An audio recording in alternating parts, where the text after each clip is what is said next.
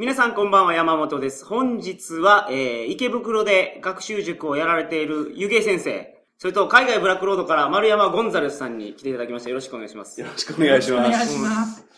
夢のコラボレーションが。すごい実現したね。いあの、丸山さんが言われてたんですよ。湯気さんに一回会わせてください。はああ、いえ、恐縮でございます。い。お会いしたかったんですよ。あの、湯気の同居みたいな感じのい人なえのかなと思ってたら。そんなに、あの、そこはでかくないので。湯気の同居っていうのは誰なんですか？有料同居っていうのは昔、お坊さんがいて、はい。あの、ど、何の時代にいたんですか？えーっと、あれ。平安時代の前ぐらいですよね。よーはい。あの、ポコチンがすごいでかいらしい。でかいと。湯気伝説の チンバリに。ははいい。湯気っていう名字を聞いたときに、あの、すぐにパッと浮かんだんですけど、そうういう方なのかな、はい巨人な方々かなと思って。ん。湯気さんにはほんまにお世話になってて、は鳥かご放送に出たことによって、はいあの、女性徒が減ってると。まあ、はい、そうですね。ゆ湯気塾が男塾になりつつそうなの、ある。今、湯気世界史男塾になってきてるんですよね。女子が少なくて。いい。いいんですか、そんな。や、ちょっとね、経営的にどうなのかなっていうのがあるんいやですけど。、それで、僕、いろいろ湯気さんにね、はいなんか、提案してるんですよ。はいで、今年、うん。今年ってもうこれ11月末の放送ですけど、うん。まあ来年は確実にやりますわ。はい。鳥かご放送のイベントをうん湯気塾でやろうと。お、いいですね。で、湯気さんが社会人向けの授業を、いや、うんいつやるのかっていう問い合わせ、僕のところに結構来るんですよ。おー。、で、湯気さんの授業と、はい。鳥かご放送の公開収録っていう形で。コラボですね。夢です。夢のコラボですね。すごいですでね、設定ね、はい。ドル1000円ぐらいで、湯気さんに。もうそんな、ね、取れないと思うので。いやもう少し上げましょうか。ええあの、やっぱり変に安くするより、もう一回高くした方がなんかプレミア感出てくるかもしれないです。まずけど一回やってみて、そこから湯気さんはこういう感じでできるなって思ったら、軌道に乗せてもらって、はいはい。一般塾をやってもらうと。ああ、いいですね。はい一般塾だったら、いろんな先生呼べるじゃないですか、今だったら。まあ、湯気さんがやる歴史の授業でいいと思うんですよ。ああ、はいはでい。、特別講師とか。はい。テーマもみんなからあ聞いてですよね。はいイスラエルの歴史を聞きたいとか。僕はもういろいろ聞きたい歴史が山ほどありますから、はいはいもう。もう打てば響く。もうちょっともうあんまり今日ハードル上げないでください、もう。もう本当受験屋なんで。それ、まあ企画しますから、えここで、あの、募集したいのが、湯気さんにどんな話をしてほしいのか。えうん。その公開授業、うん公開授業って普通公開するんですね、う授業。ん。をやるときに、はいあの、どんなテーマで話していただきたいか。はい。で、来たいっていう方は言っといてください。もう予約しますから。期待。これ何人入るんですか、ゆうさん？こう、普通にゆったり座れば20ですね。20人。うん詰めたら30ですね。うんでもまあ20人ぐらいで。はいはい。で、池袋からね、アクセスいいんですわ。そうですね。立教大学でしたっけ？立教大学の真裏ですね。はい極真会館総本部のあ、すぐそこですね。はいアンディ・フグが、はい、はいいたとこですね。今日丸山さんと、あの、丸井の、池袋の丸井の前のはいサイゼリアで飯、あはいはいはいはめちゃめちゃ混んでますよ。あ。めちゃめちゃ混んでますね。あんな混んでるファミレス見たことないですよ。あとあれ、事実上立教大学の学食なんで。そうですよね。ああ、そういうことですすか。ごい混んでました、今日も。いや、まあ、池袋はね、割と若者が、あの、ファーストフードファミレスとか大体占拠してるんで、なかなかこう、普通のとこみたく、簡単にサクサクっていけないのがね。ドリンクバー並ばんといかんの。みんなが継ぐの。そうそうそうう。んいや、まあ確かにそうですね。はいじゃあその公開授業と公開収録と同時に、その AV 人生相談のはい。公開収録も。いいんですか？本当に男塾になっちゃいますよ。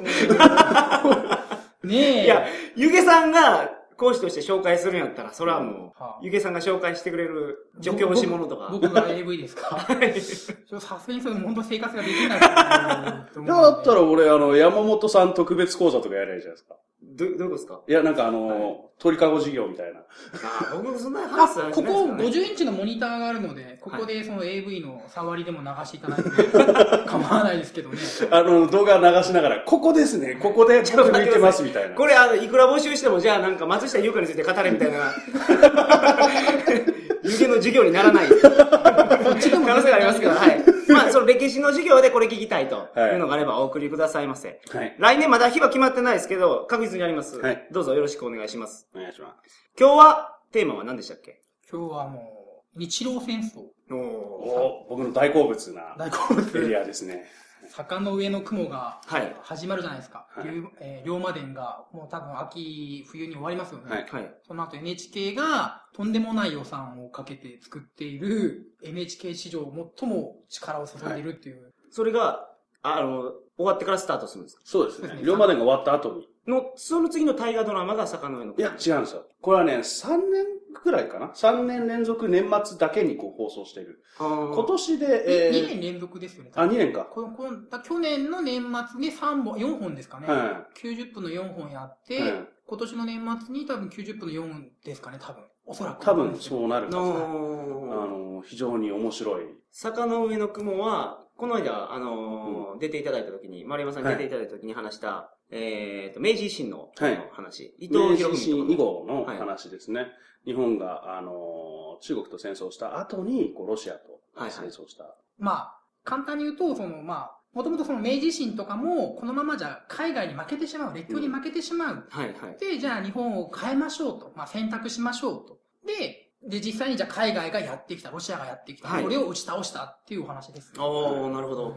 じゃあ、その話をはい。よろしくお願いします。二人とももうペンを握ってるんでちょっと緊張するんですけど。いや、僕は勉強してる感があってはい湯気先生の授業をメモしようと思って。あー、なるほど。次のどっかネタで使おうと思って。えわかりました。どうぞよろしくお願いします。よろしくお願いします。それでは鳥かご放送始まります。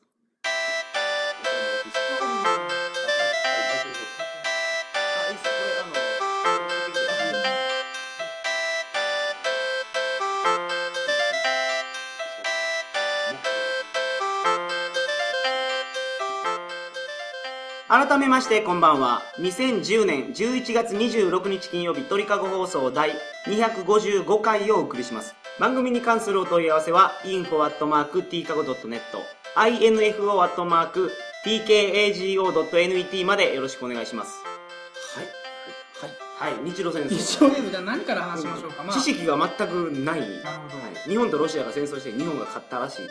うんなんかもうミラクル的な勝利なんですよ。はいその大前提として、坂の上の雲って連発しますけど、これはあの、司馬遼太郎先生の原作の小説、はいはね。龍馬が行くとか書いてる。はいはいはい。まあ非常に面白い作品だと思いますが、あの、今回 NHK で放送されてるやつは、まあぜひとも見てもらいたいなと僕は思っているわけですよ。そうです。去年のやつ見てなくてもいいんですか？えー、多分また再放送とかすると思いますようん。でも、ここから見ても、どっから見ても面白いと思います。あうんの、クオリティ非常に高いんで、あのーその史実云々とか、まあ、いろいろ、ね、あの、思うところはあるでしょうが、まあ、とりあえず一回見てもらいたいと。なるほ山本さんのジェットマンみたいなもんです。僕の中で。ど。マジで？それやったら見ないかんですね。はい、マリアムさんもちょっとジェットマン見ていただいてるそうではい。あの、ただ、多いんでね、はいなかなかあの、山本さんに見たしたら全部見ま見ましたかみたいなこと言われますけど、そうそうね、あの、仕事しながら全部は立て続けに見れませんから。なるほどあまあ、脱線はまあ、この辺にして、はいはい。日露戦争なんです先生お願いいたします。いやいや、はい全然じゃないんで。あまの、無敵艦隊があったんですよね、確かロシアには。あ、バル、まあ、無敵艦隊はスペインなんで、ああ、そうなんですか。バルチックバルチク艦隊を最終的に撃破したっていうので、まあ、最後終わるんですけど、はいはい。その、まず、日本とロシアの国力差がすごくあるわけですよ。その時点でそ。の時点で。だってあれ、冷戦が起こる、まあ、あ、そうか、まだ第二次世界大戦の前。ですね。第一次よりもえから前です。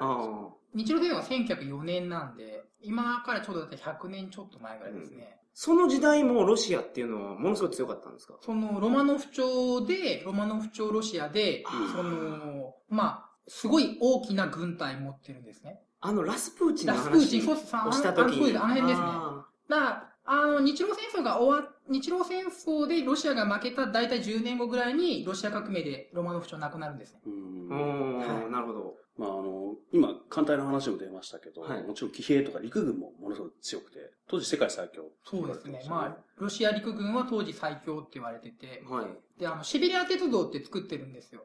シベリア鉄道って言うと、あの、水野晴郎が映画撮ってる。で、シベチョウですね。そうはい。超超特急。はい。で、まあ、その、ボンちゃんが出てますね。ロシア、そのモスクワとかあの辺から、はい。えー、ペトログラードとか、ペテルブルクとかあの辺から、あの、大規模な軍隊を鉄道でピュッて送れちゃうんで、で、終点がウラジボストークで、あの、北海道のすぐお隣のロシアの大きな都市で、うん。あそこまでガンガンガンガン兵隊送れちゃうと、やばいぞ、日本侵略されちゃうぞって話なわけですよ。で、実際にもうロシアは、その、日露戦争の数年前に、満州にも、満州占領しちゃってるんですね。はいあの、で、このままだったら、日本人の名前が、えー、例えば山本さん下の名前何でしたっけ？言っていいんですか？ヒロシです。ああ、例えば山本博士スキーと。お山本博士ビッチになっちゃうぞっていう。あ なるほど。それちょっと嫌ですね。山本博士スキーやったらちょっとええけど。すみません。時代背景的に、え日本はええ。その前に日清戦争をやってるんそうですすね。でよね。日清戦争のジャスト10年後ですね。で、日本は中国に戦争で勝って、日本的にはどんな感じだったんですか？景気が良かったんです日清戦争で賠償金をガポってもらったんですけど、あと日清戦争で両東半島というところをいただく予定だったんですよ。はいはい。中国のどっかですか？そうですね、両順と大連という都市がある両東半島なんですけど、はで、ここをロシアが返せって言ったんですよ、真に。三国干渉って言うんですけど。おー、なんかやった歴史の時に。やりました？覚えてます？覚えていや、ます覚えてないですけど。ああ、でえ、日本と中国で決着ついてんのに、ロシアが入ってきたんですか？そうですね、ロシアが欲しいんですよ、中国。はいああ。で、シベリア鉄道もはい作ってるからはいはいはいはいはい、だから、で、日本はその時、かえ、あの、とてもロシアと戦う力がないと。うんはい。で、もう泣く泣く、三国干渉に応じて返しちゃったんですね、両東半島を。ああ、ほんま言ったら中国からもらえるのをそうですね。んで、この時に流行った言葉が餓心昇胆で、おお。頑張っ、その、この、この悔しさを忘れないために、まあ、苦い肝を舐めて薪の上に寝てっていう言葉ですけど、はい。で、頑張ろうっていうことで10年後の日露戦争に備えるんですよ。日露戦争は日本は準備してるんですね、ずっと。10年間。あ、もうや、やる気やる気満々なんですよ。もう、絶対リベンジしてやると。はい。でその証拠に、日清戦争でもらった賠償金で、八幡製鉄所っていうのを作るんですよ。ああ、小倉にあるやつですねはい、今、新日鉄ですね。はい。で、あれは、その、自分の国で、日本で鉄を生産できると。鉄を生産できるということは、自分の国である程度武器を生産できると。日清戦争の段階では武器はほとんど輸入してるんですよ。日露戦争の段階ではある程度自給してるんですよ。はいはいはい。で、ずっとその戦争に備えると。はい。例えば、セイロガンもそうなんですよ。はい日清戦争で大陸でお水で、大陸の水でお腹壊したと。はい。日露戦争だとまた大陸で戦うだろうと。はい。征服ロシアのガン。。征服するロシアのガンですね。はい元々セイロガン。ラッパのマークは突撃ラッパですおね。ーで、対路戦を備えて、あの、寒いところで戦争をするからっていうことで、寒冷地の訓練もするんですよ。まあ、その中で八甲田山とこの悲劇が起きちゃうんですけど。うん。あ、ご存知ですか？八甲田さん。、全然知らないあ、です。はいこれね、あのーちょっと脱線しますけども、あのー八甲田山、えっと、青森はい、青ですね。あそこにある山なんですけど、はい。そこで雪中行軍っていうのをするんですよ。まあ、あの寒さ、雪の中で雪の中を行軍するんです、陸軍が。行軍って攻める軍いですか？や、あの、そうなんですけど、まあ、あの、隊列組んではい。歩いていく感じ。あ、のー更新の更新それをしなきゃいけないというか、はい。寒さにまず慣れなきゃいけないっていうか、はい。一回経験しなきゃいけないじゃないですか。はい。で、あのー人間、特に軍隊なんかそうなんですけど、一回とにかく経験値で中をハードル上げとかなきゃいけないんで、それで訓練やっぱしなきゃいけないんですよね。はいまあ、その中で、まあ、やっちゃったもんでね、あのーいろいろと悲劇が重なって、えー、まあみんな死んじゃうんですけど、えその八甲田山で軍事演習っていうか更新してたら、え雪で死んでしまった。あのーそうです。ちょっと、最初、訓練の割にちょっと強すぎたよ。いきなりハードル上げすぎちゃったなレベル強から始めた。あのーやっぱ徐々に段階を追っていかなきゃいけないっていう、まあほら、まあ根性論どころじゃないが、あの、時代ですから。うんだからおかげで、あのーなんていうかな、あれ以後、あの、山の中で、あの、やっぱりこう、軍隊の足音っていうのと心霊話が結びつくっていうのはね、もう僕はあそこから始まってるような気がしてならないんですね。日本の都市伝説で。そうですねうんあの、なんて、今まで山の都市伝説とかは、大体神様とか多かったんですけど、はそこからね、結構ね、あの、軍人とかいうのがね、登場し始めたのはね、やっぱり割とあの辺からなんですよね。第一次大戦よりも第二次大戦の方が軍人話は多いんですけど、はいあのーそれ以前の軍人話で、あの、未だに伝わってくるのはやっぱ、あそこの八甲田山の話が多いですね。これってもう坂の上の雲にもこの話出てくるんですか、出てきますよね、多分。確か出てきたと思いますけどね。うんで、まあそういう演習があって。思いっきり脱線してますけど、はいすいません。はいはいで、もう準備を重ねるわけですよ。はい重ねて、重ねて、重ねて、はいで、その、準備もそうなんですけど、やってる最中もそうなんですけど、本当に日本側はチームワークが良くて、うんはい外務省も頑張って、うん大蔵省も頑張って、うん陸軍、海軍もうまく連携したよ。うんっていううんまず外務省は、日露戦争の2年前に日英同盟を結ぶんですね。はいはい。で、日本は、えー、まあ、ロシアと戦うんだけども、そのための、まあ、資金的な援助とか、その他諸々の援助を取り付けるうし、んあと、大倉省は？大蔵省はその戦争するために莫大な金がかかるんで、はいその借金を世界中からするんですけど、はいそれがうまくできるんですね。あユダヤ人からお金借りるんですよ。はい。当時ロシアがユダヤ人をすごくいじめてて、はいはいはい。はい。ああ、だから貸してくれたんですね。そうですねロシアを倒したいと。ロシアはその、うんまあに、日本に貸しても日本負けるから、貸し倒れになるかもしれないけども、一矢報いてくれるならばっていう、ユダヤ人そういうお金の使い方をするので。はいで、大蔵省が資金を調達し、外務省が日英同盟結んで、はい。で、えー戦争が始まりましたと。海軍と陸軍だけですか、その時は？空軍とかは？あ、はないですね。飛行機ができたのが1903年なんですね。はい。日露戦争が1904年開始なんで、うんまだ投入されてない。まだライト兄弟が飛んでるぐらいの。そうです、ライトそうです、まさしくそうですね。はいはいはい。ただ、第一次世界大戦でもすぐに飛行機はあの偵察用とかで使われます。でもその、各、あの、部門の連携っていう意味では、あの、ロシアにスパイとか送り込んだりとか、なかなかその辺でうまいこと連携取れてますよね。だから、軍事、軍部だけがスパイを送り込もうとしても無理じゃないですか。やっぱ外務省とか協力取り付けないと、駐在部官として行ったりとかして。まあ、スパイってね、あの、ほんま、ジェームズ・ボンドみたいな役割よりも、もうちょっと。情報収集そうですよね。。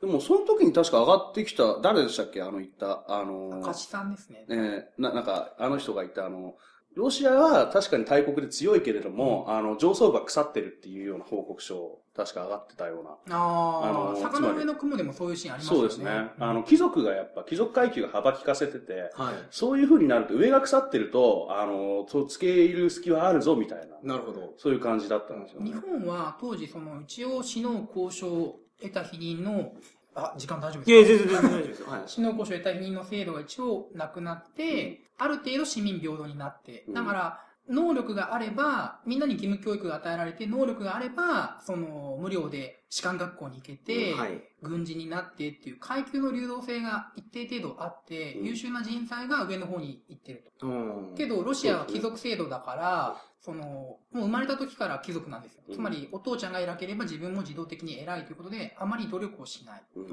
だから、その、確かに指揮官クラスの、その能力差っていうのはあったと言われてますね。なるほど。うんじゃあ、今の優秀っていう、よくあの、この時代の説明の時に優秀っていう言葉が、優秀な人物はって言いますけど、本当優秀じゃないとダメですからね。あの、東大一発入っちゃうみたいなのの、さらにその中でも絞られたような人とかだと、どんなに貧しくてもパーンと上に行けるけれども、ちょっとクラスで一番ぐらいのレベルだとやっぱりダメですよね。あ本当にだから、本当に秀才というか、ものすごいだから、勉強をとにかくしなきゃっていう動機づけが、はい。ここ、このせ世界から脱出、脱出することができるっていう、はい。そういうのがそうでかかったんで、だからみんな必死でやっぱ勉強したんだと思います。うんなるほど。ええ特にこの時代、なんだろう、自分の能力だけで、はいあの、国境、あの、身分だけじゃなく国境も越えられる、本当にスタートなんですよ。うんあの、極端な話ね、江戸時代だったら、国境を越えたらもう、あの、日本にも帰ってこれないわけで、あの、はい。あの、まあね、死刑になっちゃうんでね。あの、あ、そうなんですか？けどジョン万次郎とかどっちが入ってるあれはですね、あの、うやむやだったんですよ、時期的に。ああ、もうしょうがねえな、みたいな時期であったことと、あの、ちょっと情報をそろそろ仕入れないとまずいかなっていう本当にうやむやの時期だったんですよ。ああの、タイミング的に、まあ、ジョン万次郎自身もその辺はなんとなく予想して帰ってきたりとかしたみたいで、あの、先にね、あの、ゴールドラッシュの時に、それで金持って、その貯めた金で船買って帰ってきたんですけど、ジョン万次郎夫妻は。でも、そういうのもあって、で、あの、特に今、ゆげさんがおっしゃられたように、あの、優秀な人材っていうのは、そういうふうにどんどん投与されて、それは、あの、特に僕はあの本の中で、あの前の僕が書いた幕末流戦軍の中で出したように、あの、秋山兄弟なんかももう本当に、まさにその恒例だと思います。タイトルがすごくいいんですよ。坂の上の雲だから、はい。頑張って上がっていけるぜっていう、あの雲の、雲を目指しなし、目指しましょう。それは国全体もそうだし、個々人もそうなんですよ。ああ、それで坂の上の雲なんですね。司馬遼太郎がすごくまあ、うまく説明してるんですけど、日本は初めて近代国家というものを持ったよと。うんはいでじゃあ近代国家って何かというと、まあ、近代の要素2つあるんですけど、まあ、ここでは1つ挙げて資本主義的だよと。はい。で、この場合の資本主義っていい意味の資本主義で、頑張ったら上に上がれるよってういう。ん。で、じゃあ、今までは、その、例えば、死の交渉を得た否認という身分制度があって、頑張っても頭打ちがあったけど、今からは、明治以降は、頑張れば自分も、ね、偉い軍人さんになれる。先生になれる、大臣になれるって言って頑張っていくわけですよ。うん。で、日本全体がそういった個々人が頑張ることによって、日本全体も上がっていくっていう。うん。だ見てるとすごくこう、なんすかね、現在の閉塞感とかそういうものを打ち破るような、こう、すがすがしい作品になってる。もちろん、うんね、坂の上の雲って明治のいいとこしか見てないんですけど、はいこの日本の今の現状に対して、あれを持ってきた NHK っていうのはなかなかやるなって僕は思ね。思いましたね。今、いい面しか見てないって、まさしくおっしゃられた通りで、さっき言ったように、あの、日清戦争で得た賠償金を、あの、市民の生活レベル向上に当てるんじゃなくて、あの、戦争に備えて使うっていうことで、さらに、あの、日本国民たちは、みんなこう、どんどんこう、苦しい生活を強いられてるんですよ。はいであっても、あの、一丸となって登っていくっていう機運に、あの、まあ、日本全部が包まれていたというふうに、まあ、一部、そういう、まあ、難しいんですけど、その、一まあ、そういう方もありますよね。えーっていう、はい。うんガシン昇胆っていうキャッチフレーズが流行ったのもそうだっていう。うんまあ、そうですね。広告戦略と言っていいのかわかんないですけど、うんまあ、で今の日本、本の閉塞感って、今のこの現在の日本の閉塞感を、うん。みんなの意識を変えてぶち破れるってことですか、うん。まあ多分そういう意図はあるでしょうね。日本を元気づけようということで、いうん。や、坂の上の雲って結構、あれなんですよ。映像化するときいろいろタブーの問題があるんですよ。その、例えば、日露戦争は防衛戦争だっていうふうに見るわけですよ。はい。けど日露戦争は、お隣の韓国、北朝鮮からしてみれば、これは我々の侵略性、我々朝鮮半島に対する侵略だっていうふううに。実際日露戦争の過程で、日本は朝鮮半島植民地化していくので。あ、そ、そこですよ。あの、今の話だと10年間準備してましたと。ええこれ何かのきっかけで戦争が始まるわけですよね。あそうです。まあ、えーきっかけっていうのが、あれですね、その、日露戦争のちょい前に、義和団事件っていうのが起きて、中国で。はい。あの、まあ、中国に列強がいっぱい進出していくんですよ。物をはい売りまくったりとかして、鉄道を引いたりとかして、中国でいっぱい失業者が出て、外国人出ていけっていう運動が義和団事件で。はい。で、この鎮圧に列強がみんなが兵隊出すんですけど、ロシアが一番、ロシアも相当兵隊を出して、はい。で、義和団事件鎮圧した後、撤退しなかったんですよ。これがさっき言った満州の占領なんですね。はいはいはいだから満州までロシア軍が来てるから、もう次朝鮮半島来たら次もう日本だっていう、うん。すごい危機感があって、それに対する防衛戦争だっていう見方なんですね。で、それ、ロシアが満州を占領したから、日本はロシアにやばいということで、先手を打って攻めたってことですか？そうですね。まあそんな感じですね。うんはい。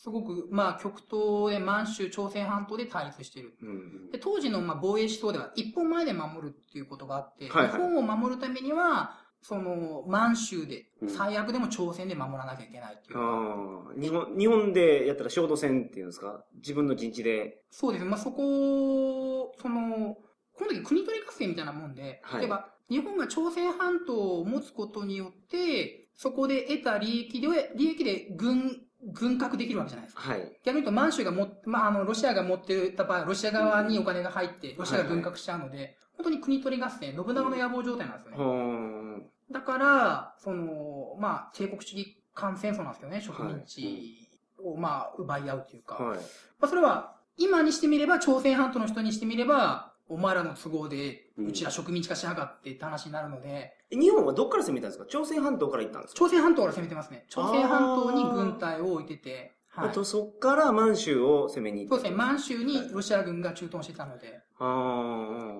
そうするとやっぱ映像化にあたっては、なかなか難しい問題が多々出てくるわけです。もともと坂の上の雲は、うん。その司馬遼太郎が生きてるうちに本当は映像化したかったんですけど、うん。司馬遼太郎はそういった理由もあって、ちょっと映像化断ったわけですよ。うんで、良太郎が死んだ、司馬遼太郎が死んだ後に、まあ奥さんに、まあ、ちいろいろ配慮するからと。で、すごいお金もかけるからと。もう NHK の威信をかけるからっていうことで、口説き落として今回映像化なんですよ。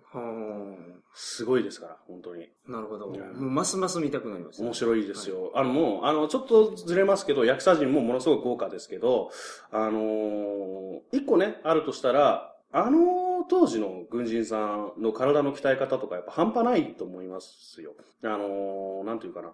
あのー体格差ってものすごいでかいわけで、ロシア人と日本人。そうです。あの、それを前提に考えて、あの、戦争で、あの、まず、戦うことと勝つこととと、また別物なんで、はい。あの、やっぱり、あの、そういう騎馬戦とかもあったので、まあ、要は肉弾戦もあったわけですよ。ね、その中で、やっぱ日本が勝つっていうのはどういうことだったのかっていうのを、ちょっと改めてね、あの、今、その映像を見るっていうのは面白いと思うんですよね。その時の戦争って、やっぱ自動小銃っていう小さい。いえっと、当時、機関、一応自動、その辺は。軽機関銃はありましたの。はい二人で、片方がタタタタって打って横で弾を送るのはありましたけど、けど、その最終的にですね、やはり、あの、陣地突撃して、まあ、バタバタ死んでいくんですけど、機関銃撃たれて、突撃して銃剣で刺し殺さないといけないですね。え、銃剣で刺すんですか？あ、そんな戦い方ですか？あの、あれですよ、だって、あの、残壕速攻を超えて、はい。なんか入って、もちろんその、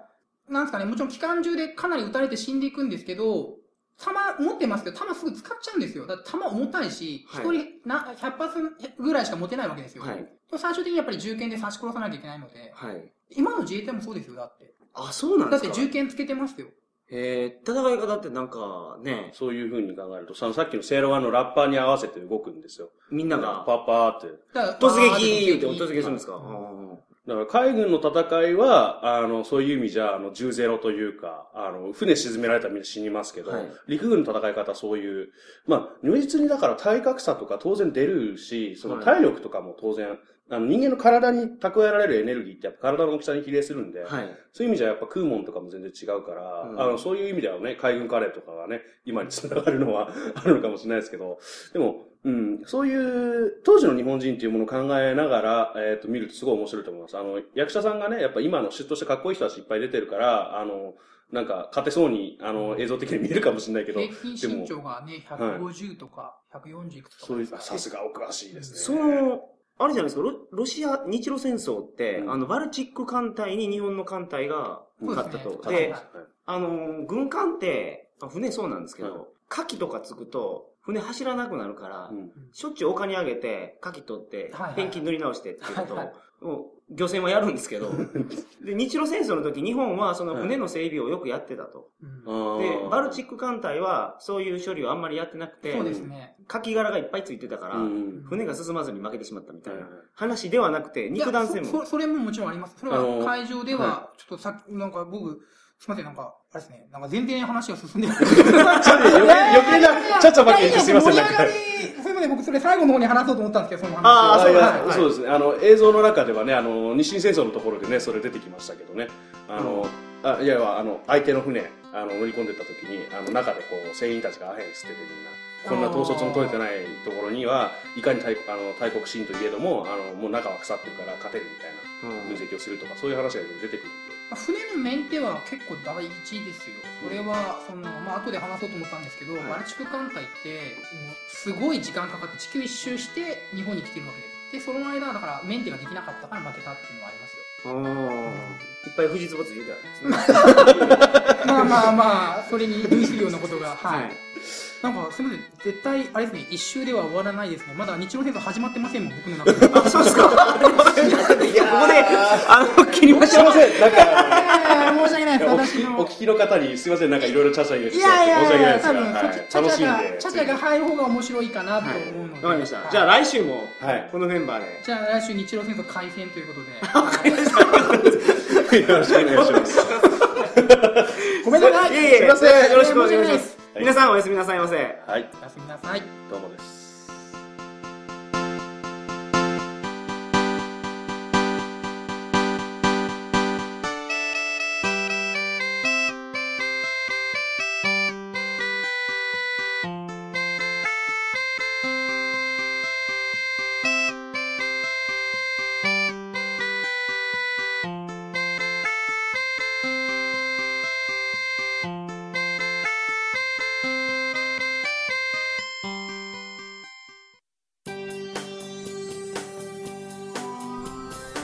アダルトビデオ楽しんでる？